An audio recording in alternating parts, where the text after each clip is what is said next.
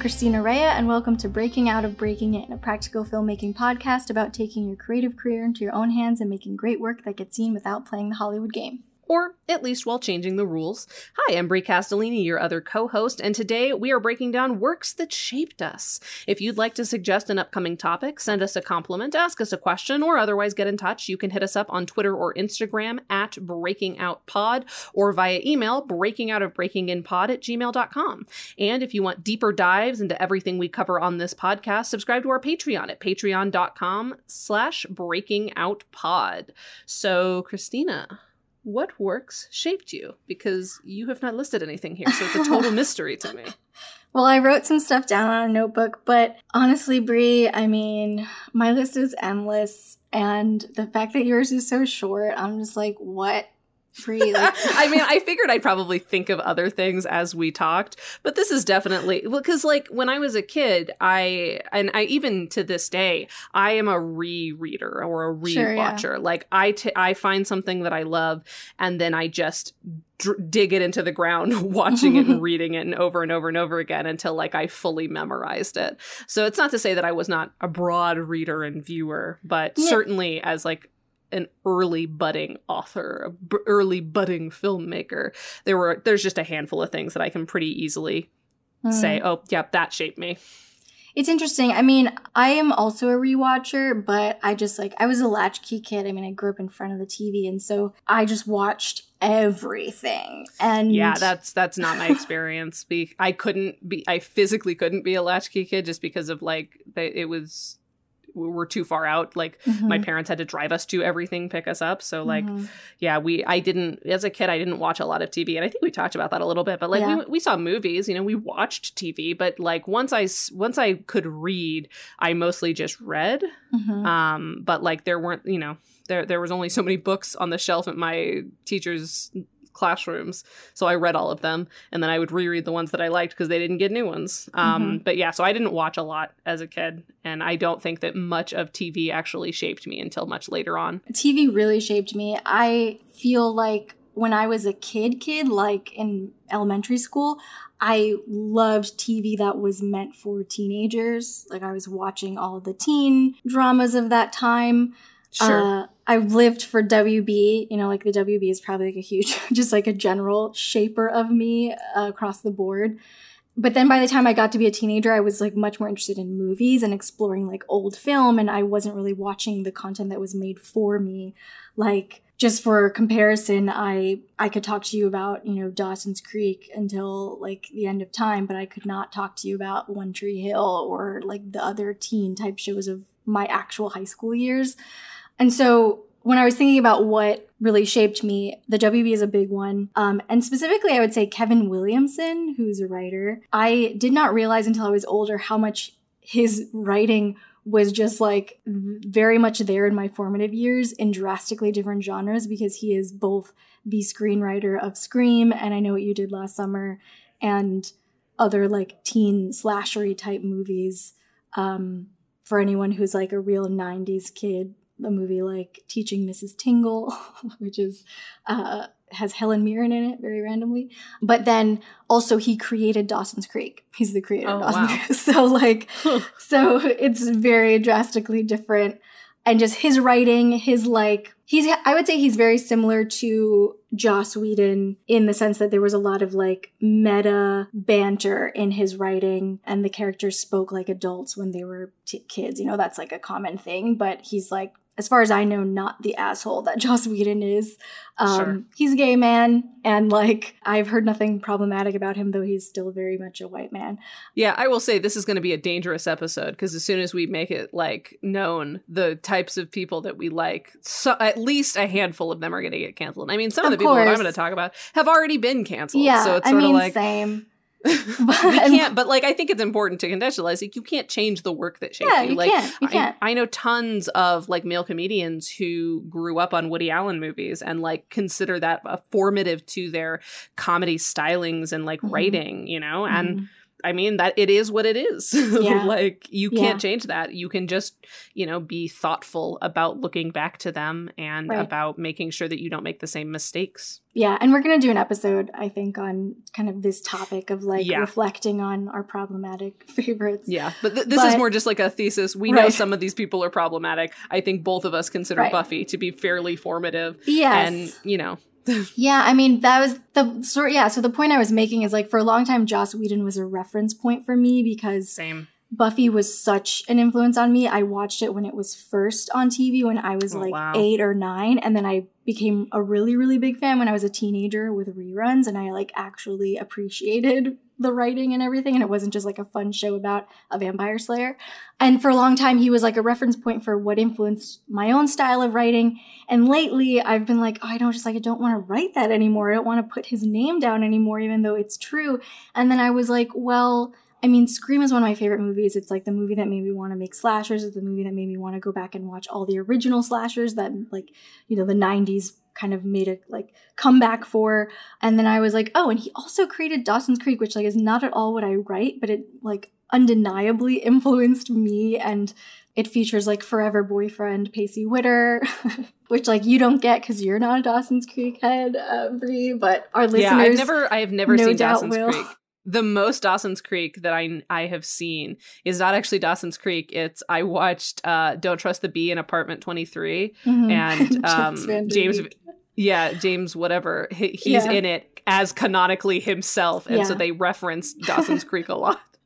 and like I didn't get any of the references, but it seemed funny. I mean, I can't say that I recommend it because without the nostalgia, it's like, you know, it's a soap. But I will say the one thing I really liked about Dawson's Creek is that it focused on like lower middle class people in like a small town as opposed to like rich people, which is just like the Like a Gossip Girl. yeah, like Gossip Girl and the OC, and even before it, 90210. Like, it was all these just like fantasy worlds, whereas Right. like Joey Potter was working two jobs because her one of her her dad was in prison and her mom was dead and her sister was trying to pay the bills and like raise her on her own and like I related to that as also Sure. like a brainy girl who had to work at a young age and had a single parent and all that. So anyway, like there there's a there's a lot of good stuff within a show that's still like a teen soap. No, I think I think it's a valuable insight that like something that you connected to was a story, not just in like the fantasy world of rich people.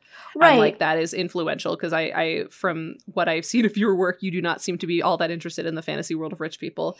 And Yeah. I think that that's something that a lot of people can relate to because like yeah, as you know, the go- like one thing that I could never get around with Gossip Girl, which I watched much later. I was in my 20s and I was actually living in New York at the time is that Mhm. like all of them are like 14 years old, but like the primary setting outside of their school and homes is like bars because Yeah. like they're so rich it doesn't matter. And I'm like this I this does not I maybe this happens. This does Mhm. not read as true for me. So this like I I approach it the same way that I approach like a space travel show, you know? Yeah. And like yeah. that's fine. But like I feel like rich people drama is a genre and that I'm not overly interested in to be honest. Like that's why I can't watch Succession even though everyone's like it's amazing. I'm like I don't I'm not interested in that.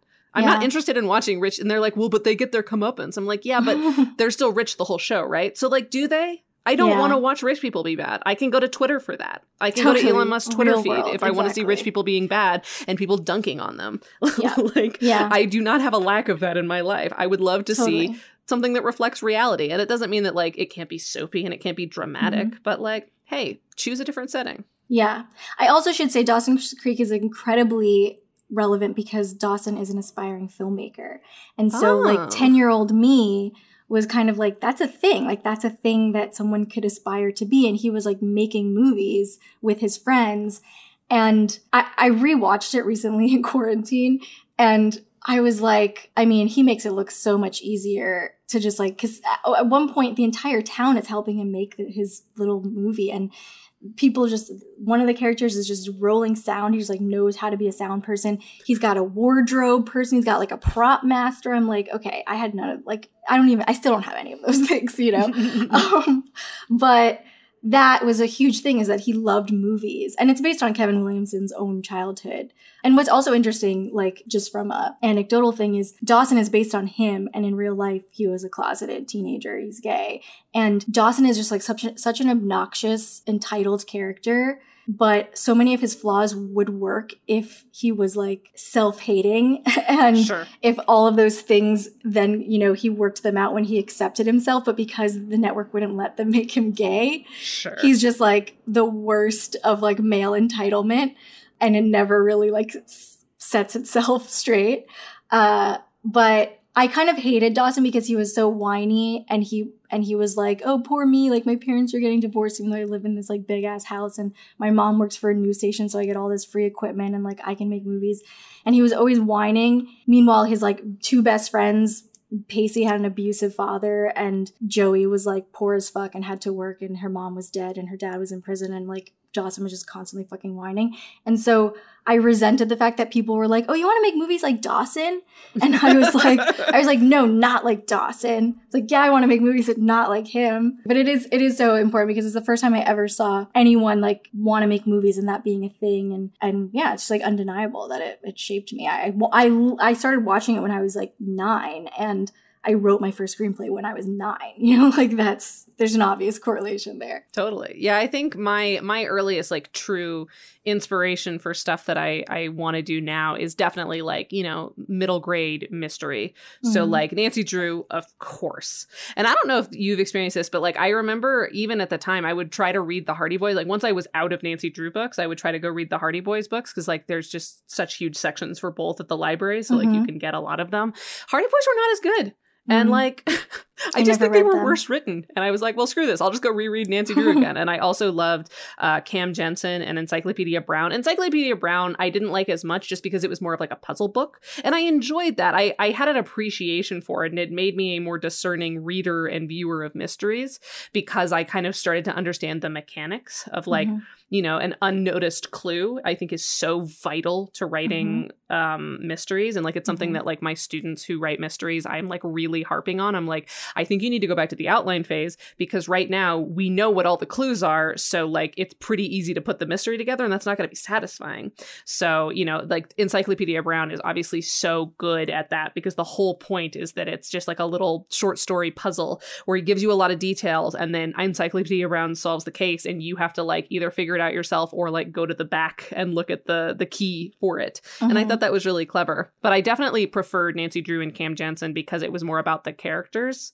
And mm-hmm. that was also something that was important to me is like the perspective of the young girl mystery solver was very interesting to me and i liked that they i liked the sort of integration of just like their day-to-day life and also these big high stakes cases that they were solving and i think that's also what appealed to me about buffy many many years later because mm. i didn't mm. watch it when it came out because i i am a huge fan of people who integrate like a really you know complicated high concept thing into like the day-to-day mm-hmm. you know i like that buffy has to go to high school and sometimes yeah. misses tests because she's right. fighting a vampire i liked that that you know Nancy Drew had like boy drama, and right. then you know would every every single book would get knocked out at some point and like wake up in a mysterious dungeon. And I'm like, man, I wish I had Nancy Drew's life. Like yeah. I remember when me we were kids, me and my best friend were like, I can't wait until we can drive like Nancy Drew, and then we'll be able to solve mysteries too.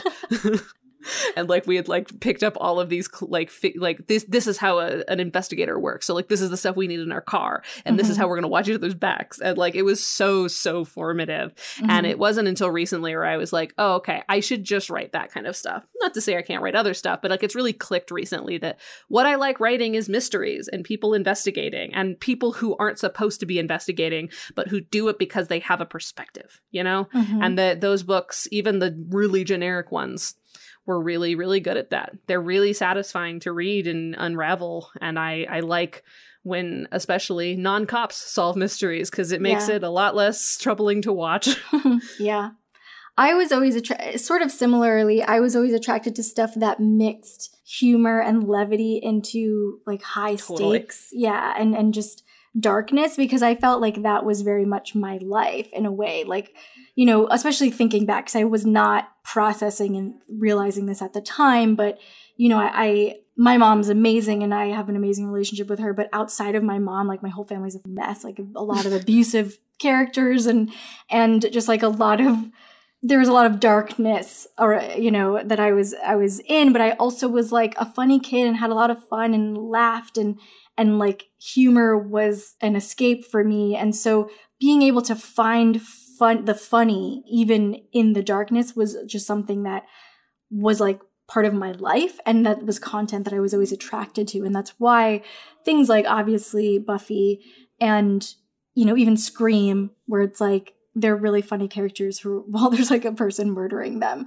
that's always very much appealed to me. Well i think that's it's very much human nature that like a lot of people who haven't had a hard time don't really think about i think mm-hmm. like it's honestly it goes back to what we talked about two weeks ago in our trolls and negative reviews is that you know both of us have the tendency to take like really brutal things people say about us and make them jokes or like mm-hmm. you know mm-hmm. use them yeah. to market like we have a sort of a dark sense of humor and i feel like that's why we are attracted to works that are serious like because I, I don't like watching just straight comedies mm-hmm. like i have a hard time with things like always sunny or like a lot yeah. of the like cartoon like archer and stuff just because like it's just about the comedy and that's not enough for me i need darkness, mm-hmm. but I I don't find the darkness relatable or like easy like useful to navigate if mm-hmm. someone's not making a joke, you know, or if yeah. somebody's not like, "Hey, is it crazy that this is happening?" You know, like I need some moment of that because I think that that's that's that's truer to me like i don't want to just watch brutality and i don't want to just watch you know humor yeah. i want to watch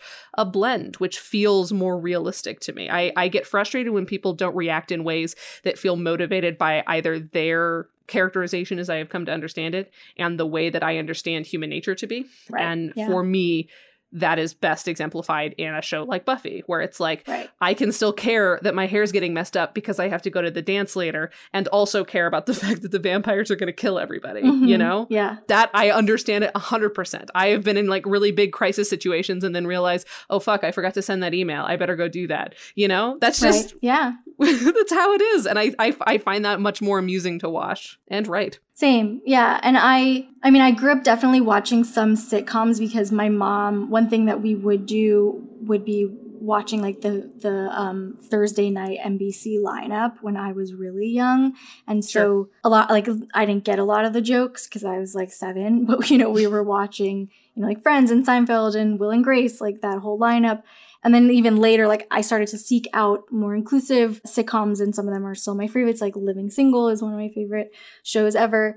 But it's really not what I write because I find sitcoms are so you are you like you're trapped by the fact that you can't get too serious, you can't get too dark, and these characters need to remain who they are. They can't grow. Like they yeah. they have to stay in the box that they originated in. And and that's why I always think most sitcoms overstay their welcome. Like, you know, yeah, if you're 100%. not done by 5 seasons, like you're just really terrible. I can't think of a single sitcom where I was like, oh wow, it's like nine years in and still excellent. And I, yeah. yeah, especially because the characters can't grow. Like that's definitely something that's frustrating. Like I remember watching Glee. I wouldn't consider Glee to necessarily be something that shaped me, although it was mm-hmm. like it was the thing we did in college. We would watch Glee together. But something that was always frustrating about Glee is that people just sort of like reset at the end of each season. Mm-hmm. Like so they would grow during the season and then they would reset because the show didn't really know what to do but like it realized that the caricatures that it created were not like they were not sympathetic characters. We we didn't okay. we didn't like them. We couldn't root for them because mm-hmm. at a certain point it was like this is a caricature, but there's right. like real shit happening around them. But like I don't know what that show was doing, but like that was always something that was frustrating to me is that like they would just factory reset at the end of every season and it's like, well then what was the point of that? Yeah, so. I mean, I think that's a flaw of Ryan Murphy's writing in general is that he creates caricatures and they're like pretty funny and enjoyable initially, but then it just gets old and like he doesn't. Well, the Glee pilot is one of the best pilots I've ever mm-hmm. seen, but like it should have been a movie. Yeah, frankly, it should have been a movie, and then maybe some like cast albums, like maybe they they become like the now this of pop music. Right, but, right. Yeah, I don't, I don't, I, I think that they definitely function better as movies. One thing I also wrote down, which was is more of like a personal influence than necessarily the work I make, uh, was the show A Different World, which was from the early 90s, but I became a huge fan through reruns when I was a kid. if I've heard of this one. It's about a bunch of like 20 year olds basically at, on a college campus, and it's specifically a black college. And it was just like kind of like a dramedy. It was half hour episodes, so it was mostly a sitcom, but they would handle like heavy issues sometimes. Okay. And the first season is like meh, and it's also by Bill Cosby, but then the second season onward had a new showrunner. You may recognize her name, Debbie Allen. She came took over the show in the second season onward. It was a real influence on me because like it was the first time I saw a lot of representation, and a lot of like complicated issues discussed, and in particular, there was a character named Fred who she was biracial and she was an activist and she was kind of like a little bit of a caricature in how much she was an activist because she was like always railing against the patriarchy and always like railing against like eating meat and stuff. But I was thinking back on myself as a child and I was very much like an obnoxious, preachy activist. And that very much comes from Fred. Like that is I I was very influenced by her. Fred, I think, made it socially acceptable to be like different and to be someone who speaks out. That was a character that very much shaped me.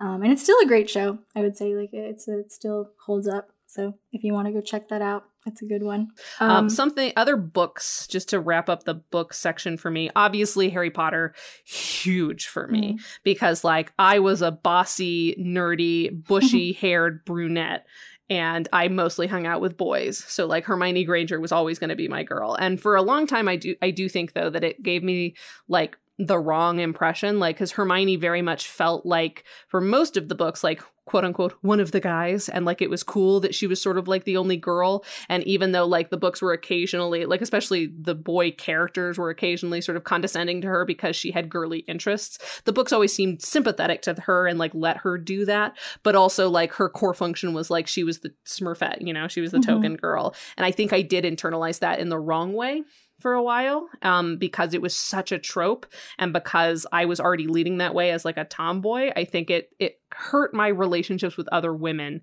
to only see representations of myself as the girl rather than one of you know many mm-hmm. girl characters mm-hmm. and so I think that it both validated things that people bullied me about but also continued to like keep me, you know, from having meaningful relationships with other women because mm. I didn't know how to relate to them. I knew how to be the girl in a group of boys. Like I have that down pat, but I don't know how to, you know, I for a long time I didn't know how to relate to women other mm-hmm. than like my best friend who I'd known since I was 5 and who I just had the history with. So like I do think that that's something that like both helped and hurt and mm. and it mm. also helped and hurt my writing as well because like for a long time it was like all boy characters and then the one girl and the girl was the protagonist mm-hmm. but like what what are we doing here like are we perpetuating this there can only be one girl in every group of guys like that sucks mm. and i think that I, I actually credit the princess diaries did you ever read that the princess diaries series no by Meg Cabot. I think it's one of the best written YA series of all time. Um, and it's epistolary. So, like, that was big for me. That was hugely formative, not just in my writing, but in my eventual filmmaking and like found footage. Like, I find primary source storytelling to be really, really interesting because you get to grow with the character and like you're hearing directly from them. And that was something that really appealed to me. But that was a books, those were books that like were unapologetically feminine. Mm. She had like almost all girlfriends with like one or two guy friends up in there. And like right. she was super girly and like really cared about like popularity and things like that. And like despite the fact that for a long time I was like I can't relate to this. I could because we were both teenage girls going through a lot of stuff and i loved that uh, you know towards the end like the the last books didn't come out until i was like at the end of high school but i loved that you know it was never apologetic about that it was never like sorry this is a girl book like it it just mm-hmm. it was a mm-hmm. book about a teenager and i think that they're so funny and so dark and so weird and such well plotted books for being just diaries and like notes and emails passed back and through back and forth between people and mm-hmm. that definitely like the way that the humor and the drama intersected and the way that people could be more than one thing even like being told about by an unreliable narrator i thought it was it's i mean i wrote my college thesis on it like i think mm-hmm. it's incredible yeah wow i mean i didn't read very many young adult um, series like that. I did read Harry Potter, and of course, I did. I mean, I like loved Hermione, but I don't feel I didn't like extremely identify with her, and I don't. She wasn't one of the formative ones. I also read it. I mean, I'm a little bit older than you, so like the first one came out when I was 10 and I didn't read it until maybe 2 years later. So like Yeah, I, it came out for me when I was like 8 years old and then I Mhm. basically grew up with the books from there. Right. I mean, around that time when I was like very young, I was reading probably like Judy Blume, a lot of those early Judy Blume books. But those weren't, you know, very, very influential on me, except maybe the fact that like I was the last of my friends to get my period. And I, so I really related to oh like, wow. Yeah, I was the first. I I was super early. I was the first girl that had to have a bra. Hated that too. Mm. One of the big ones for me in middle school book wise was Joan Lowery Nixon, who was a mystery writer. She would she wrote I her the first one I read from her was a deadly game of magic. And it was I don't know if I Um, read that one. What else like did she write? teenagers are coming back from some like sports something and their car breaks down and so they have to go knock on this door and these this, these two guys let them into the house and it turns out that they were robbing the house i think and so they just kind of disappear and now they're just like in this house that has no uh, no electricity and it turns into like a creepy story and I took it out from the library and then became hooked on her books after that. And they were always like titles like um, the name of the game was Murder, and they were always murder mysteries, and usually would make you think that there was a, a like a supernatural cause, but it really was humans. Most of the time, it was really just humans. Her name sounds so familiar to me. I know I read some of these books. I, I think uh, other than like the big franchise mis- YA mysteries like Nancy Drew, Cam Jansen, Encyclopedia Brown, I think I read as many other mystery books as I could. Like that was Mhm. that was my thing from the beginning. Same. I was all about, even in high school, then I just read a lot of mysteries that were, you know, typical bestsellers. Like they were fine, but nothing that was very influential. There was one particular period, though, where there was a break in mystery reading. Uh, so it was like 11, 12, all mysteries, Joan Lowery Nixon, and then 14 onward, lots of just like generic bestseller mysteries. But 13 was the year I discovered VC Andrews. I don't know if you know VC Andrews. I don't think I do. She was most famous for the book Flowers in the Attic. Hmm. Do you know that that book? I don't think I do. It's interesting because it came out in the 70s and it's like one of those books where every 13 year old girl was reading it, but it was like salacious and like people thought 13 year old girls shouldn't be reading it. And then I feel like every generation, you know, in the 80s and then the 90s, same thing. And i i no one else I knew was reading it. So I was like m- maintaining a pattern, but like not for my generation. But it's like a really gothic horror ish, but more like melodrama. Hmm. And I got like really sucked into this dark story. And I mean, in hindsight, 13 was like a very specific period in my life where, without getting into too much family drama, like I had to basically raise my two younger cousins and every day after school, and I had to see an uncle who was abusive. And it was a really like traumatic year of my life in particular. And I think that there was real like catharsis in reading about a girl my age who was literally locked in an attic and had to deal with an abusive family member and had to raise her younger siblings. Like that was very much a parallel. But sure. after that, I then started like consuming all of VC Andrews' books. And then I started to realize like she had a very weird co- pattern of like incest constantly being in her books. And it was always like a young girl finds out she's actually from this like rich, shitty family. It became very repetitive. And then I later realized that she actually only wrote, I think, five or six of them and then died. And then a ghostwriter just kept like replicating the pattern of her books. Interesting. Yeah. And it was a man who was the ghostwriter. And that's like part of why I found them so repetitive. But she had a huge fan base. I mean, that ghostwriter is still writing books Wow. of under her name, and they're like the same kinds of stories.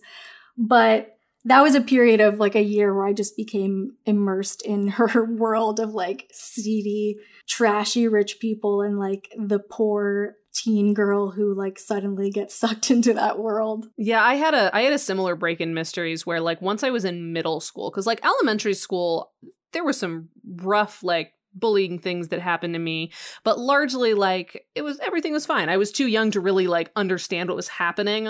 so like it was kind of okay and then middle school happened and middle school was like the worst time of my life like nothing family thankfully you know i, I have that privilege certainly uh, but at school was just like a nightmare so like my phase between like mysteries and like kind of coming back to it was fantasy like mm. I did not want to be here. I did not want to be in reality at all. So like, you know, Harry Potter was obviously very helpful for that, but also like um Eragon and Lord of the Rings and like Orson Scott Card before I knew what his deal was and like just like all these big epic like fantasy trilogies and like uh, also Tamora Pierce in this time was when I started getting into her. She writes like a ton of like medieval um inspired fairy fantastical fantasy stuff like female knights and things like that. So like I got super into like very detached from reality stuff. Like I think mm. I eventually kind of came back to the to earth but like I, I i still like fantastical like supernatural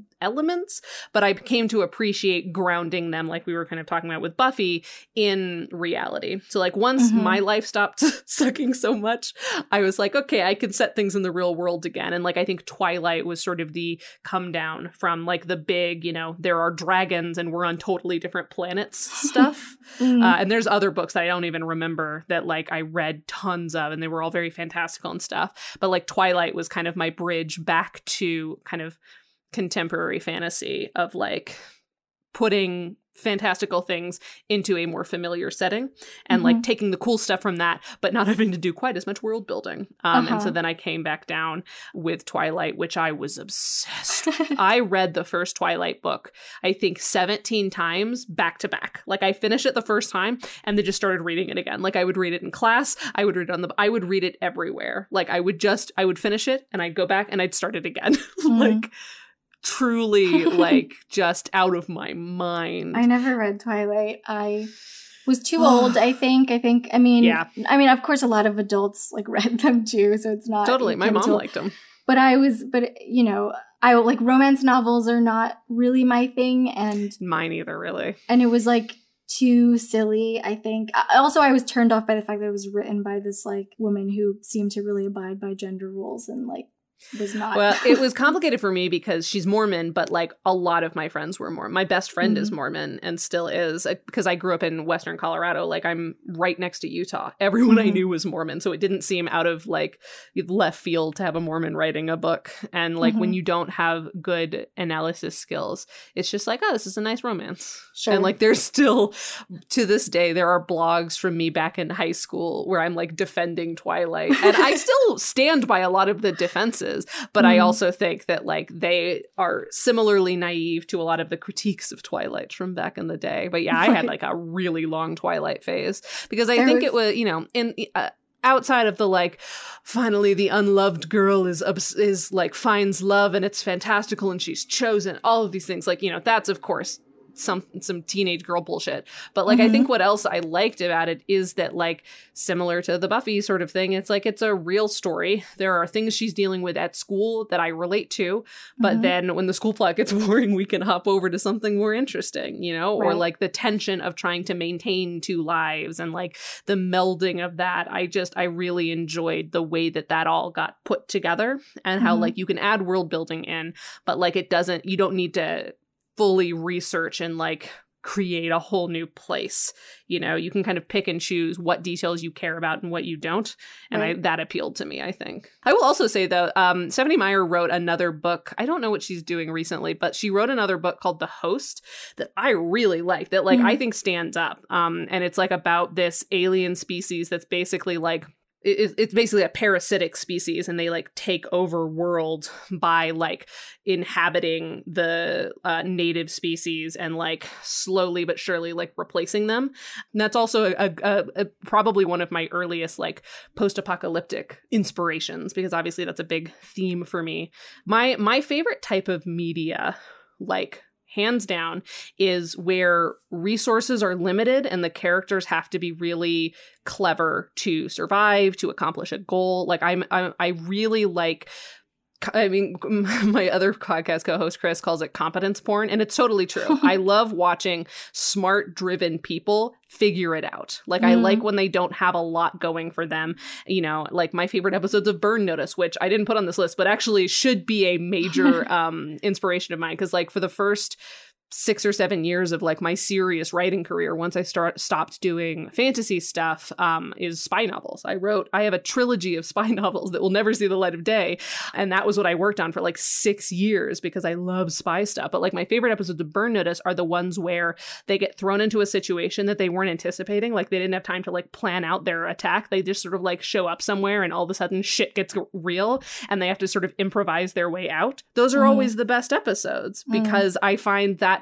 reveals a lot more about character because like you really don't know somebody's character until you see them under pressure. And also you see them problem solve which i find to be a much more interesting sort of interaction. It, it, it, like the tension is ramped up because like you're underprepared but you still have to figure it out. I don't know. But like that's like that is my thing. And so mm-hmm. apocalypse narratives obviously really appeal to that because you know lack of resources having to figure out how to survive in spite of it. Mm-hmm. you know fi- stripping characters down to like their most base instincts and seeing what they do to each other. So i, I would say yeah you, the the host is actually probably more influential on me than Twilight ever was because I don't really hmm. write romance. I write like ro- the romances are incidental, mm, not necessarily yeah. the point. Going back to TV, one of the biggest things that it's always in my bio, and because it's like probably the biggest influence on me, is the Twilight Zone, mm. which was a show in the 60s, an anthology series in the 60s by Rod Serling. And I would watch it on the Sci Fi Network. And specifically on the 4th of July and New Year's Eve, they still play. I don't think they play it on the 4th of July anymore, but they definitely still do New Year's Eve. They would have a 24 hour marathon of episodes. And I mean that like if you watch a like my overall body of work and you're like, "Oh, totally, you can see it" because twists, every episode had a twist and every episode had like a theme or subtext that was an issue or just like a condition or an emotional state that was being explored through an allegory of some kind. And like that is very much what I like to write and, and the kind totally. of work that I do. That also makes a lot of sense in terms of like, because I've always been amazed how many shorts you can make that are like totally independent of one another. And I'm like, I don't know how you can just think in that. But like knowing that you come from like uh, anthology storytelling makes a ton of sense because yeah. like the ability to tell a self-contained story that has a thematic structure and character growth but like doesn't need to be longer than it is, mm-hmm. is is something that I don't have because I never watched that. I I'm on, I'm exclusively read or watched like series where you get mm. to see them grow, but that makes a lot of sense. Yeah, I mean, I love standalone short pieces, and it obviously is because of a love of that show. And and I a big part of my work is like rewatch value is things that you can catch on a second or third totally. watch that is leading you to the end but like doesn't give it away. And that's that training very much comes from the twilight zone because like i could watch the same episodes every year. They you know there are favorites that they show every year. And i would notice something new every time because i now knew the ending you know? Sure. and and even beyond the twilight zone like i also watched tales from the crypt which was also an anthology of horror. And actually for my age group was Are You Afraid of the Dark on on Nickelodeon, Snick I think it was called. And and so I was very much interested in that kind of writing and storytelling and I'm so glad that that's sort of having a comeback now because as someone who really does want to get paid to write, I'm not so interested in like staffing on a show that's, you know, in its fourth season and everything's like clearly defined and you just kind of have to maintain the voices of these existing characters. I'm much more interested sure. in like short form storytelling where it's like I'm going to tell you a condensed and contained story and and kind of surprise you in some way or or play with your expectations in some way. And and so yeah, I mean Twilight Zone is is is a big one. And then I also uh, my first like understanding of a director and like a consistent point of view through a series of films that would be Tim Burton who unfortunately has like proven to be pretty problematic, especially when it Oh, comes what to has he done? I don't know if I. people someone so someone asked him why he doesn't cast people of color as main characters and he was basically like like why like i don't want to like who cares and like and which was like especially hurtful because he made content about like outcasts and weirdos and i think Sure. that people of color in particular like speaking as one i that really resonated with me because i was othered so much and and I, that's part of why I loved his work. And so for him to say that is, and like, and it was in 2018 or 2019, like, it was very recent. And so it's just like, go the fuck away. I, I'm not, a, I don't enjoy any of his recent work. And I think he has become like sort of like a regurgitation of himself. But his like early stuff, the kind of like weird, macabre mixing of like playfulness and, and darkness was very, very influential. And it was my first like I said, understanding of like, oh, this is the same person behind these things that I loved. Like, I, you know, I really love Beetlejuice and Edward Scissorhands, and I also really love Nightmare Before Christmas, even though he didn't direct that one, but like it has a similar vibe, and and so that was that's definitely it was influential because it was like a seeing that you, there is a consistent sort of vision and tone across one person's work, and b it just like was a blending of you know weirdness and darkness and playfulness that that you also probably do see in my work Definitely. I, I the last couple of things that I wanted to touch on of things that inspired me. Uh, the book The Last Days of Summer. It was written by Steve Kluger. It was it is my favorite book of all time. It is also an epistolary novel, although a little bit more um, varied in form than Princess Diaries. Like Princess Diaries is pretty much the main character's diary, and then occasionally like notes that they'll write back and forth to each other in the diary, and then later on like some emails. But Last Days of Summer is like it's told in baseball scorecards, it's told in article clippings, it's told in like reports from doctors, like and then also letters.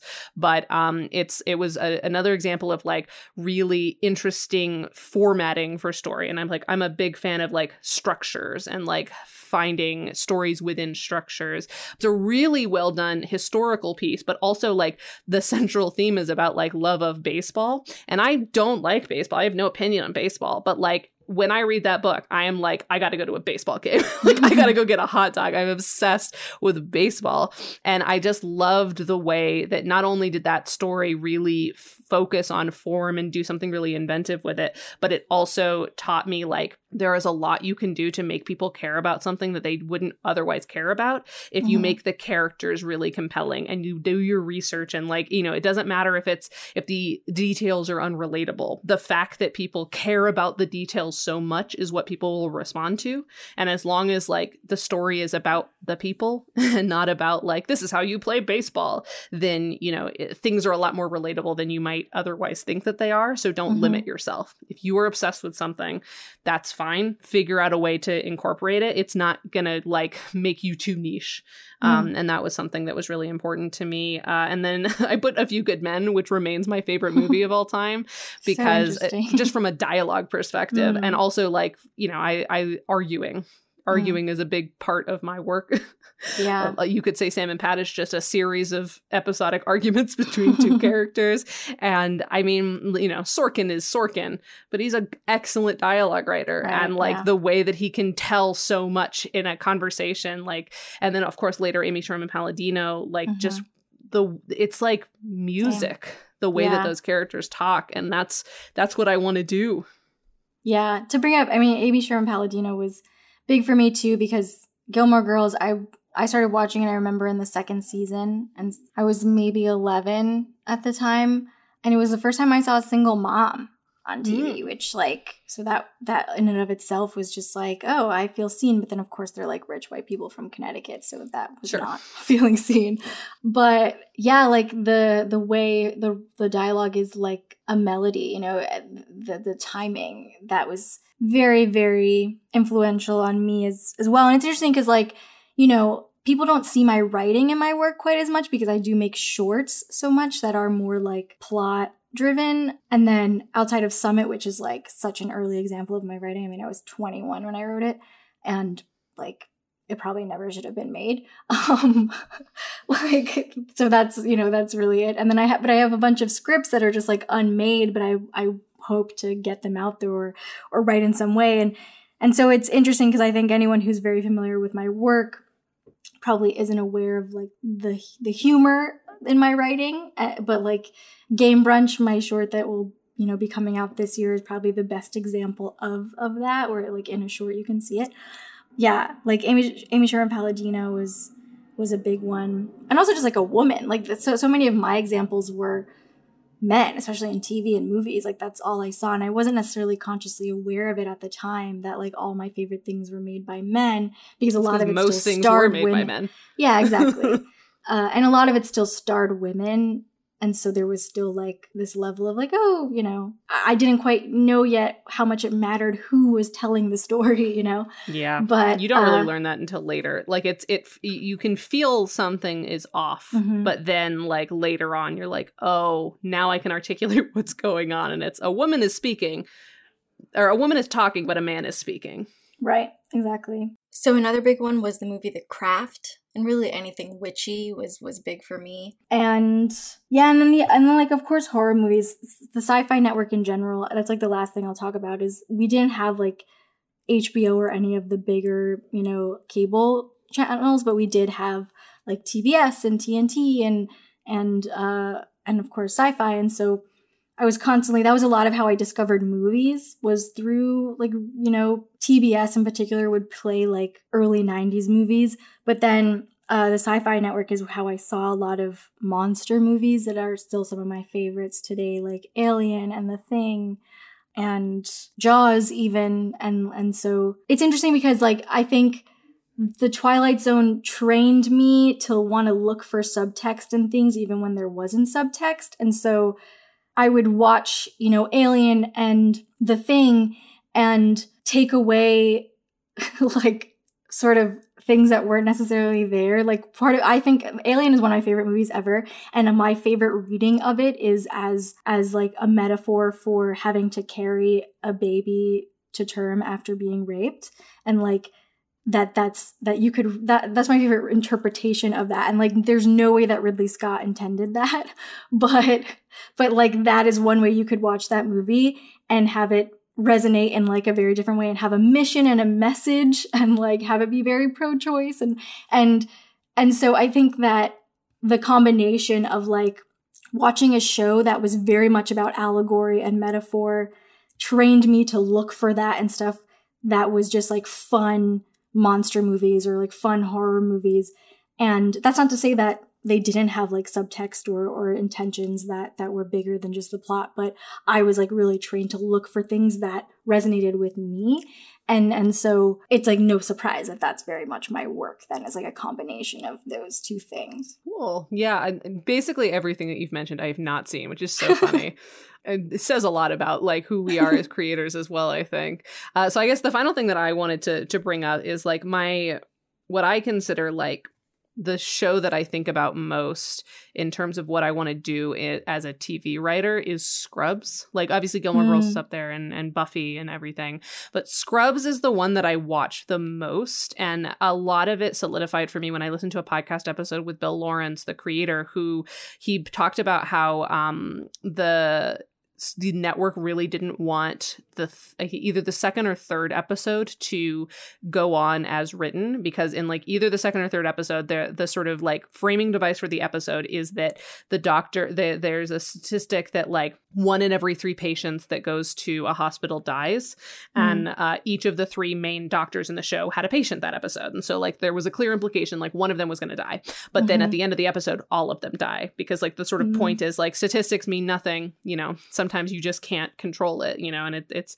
that's something you have to come to grips to as a doctor if you're going to make it. And the network really wanted them to either stick to just one person dies, but they then when Bill Lawrence was like, no, they all have to die. Like the rea- it's really important to me that the rea- like the the life and death stakes of this show are there. Like this is not mm-hmm. like a fun like everyone lives hospital show. He's like mm-hmm. it's a mm-hmm. comedy, but it's set in a real hospital. And they're like, okay, well, what about what if only one of them dies, but like they're like a Nazi or like a racist, and Oh it's God. fun. And he's like, no, they're going to be good people. Like one of them is going to be kind of annoying, but he's like, but they're they're going to be good people because good people die. And like there was Mhm. this huge back and forth, and he finally won. And I think that it, like that ethos is so so so like something I respect so much, and it it speaks to you. Like in the third episode of this like quirky comedy show where like every other scene is one of the doctors having these wild fantasy sequences.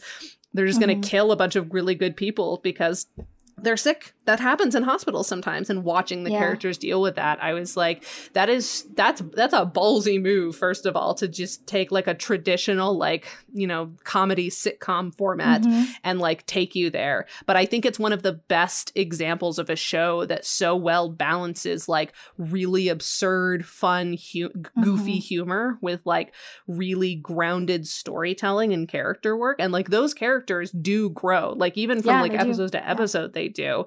And I just think it's such a master class of like tonal balancing and character work. Like I think Elliot Reid is one of my favorite TV characters of all time time, She's time because she's Yeah. so annoying.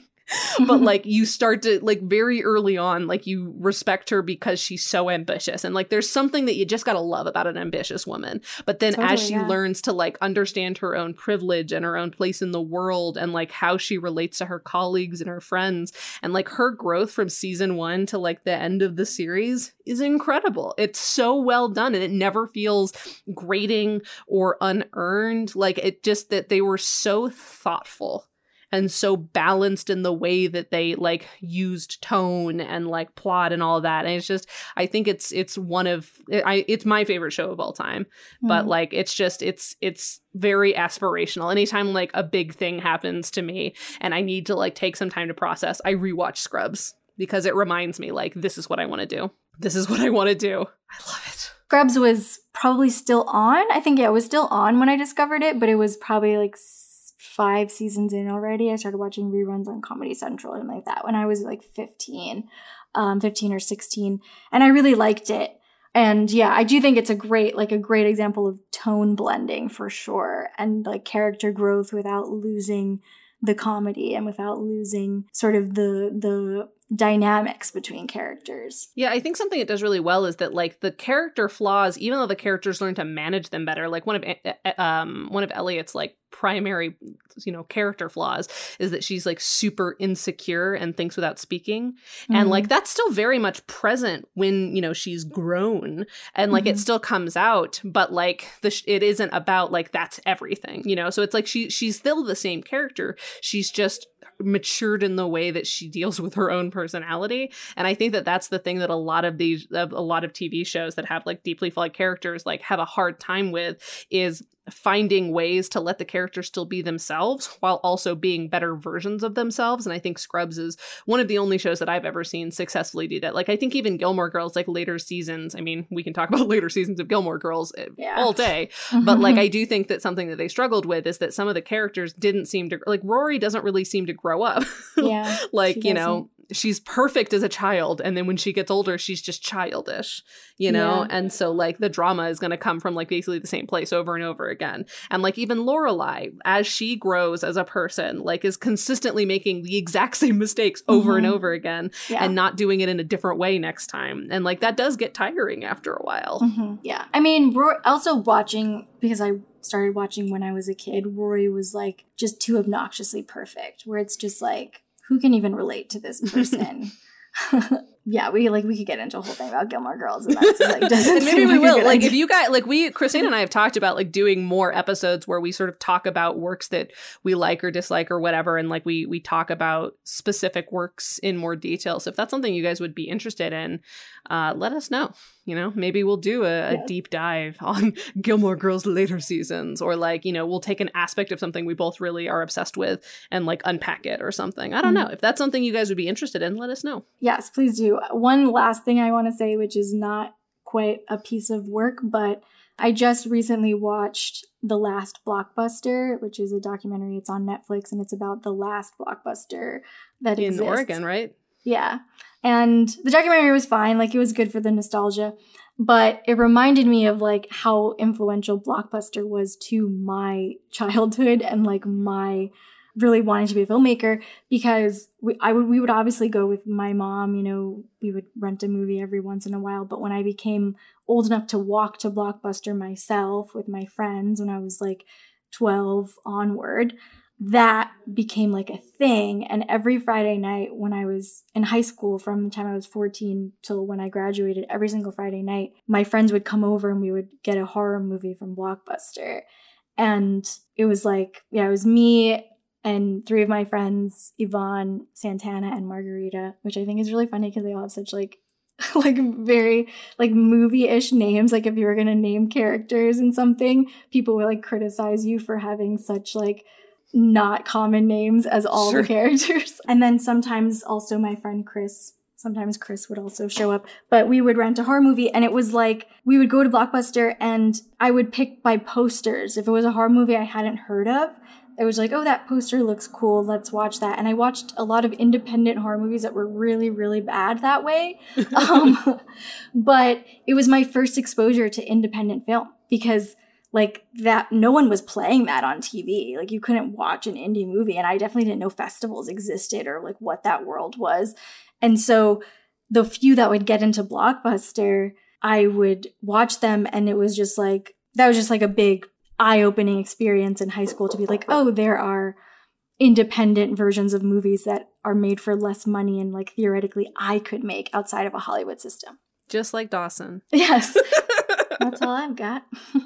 Yeah, I, I, think that that's probably all I have too. I mean, I'm sure, you know, we could talk for hours just about works we liked, but I, I try to pick things that I think directly translated to the types of work that I make now and like the way that I see the world.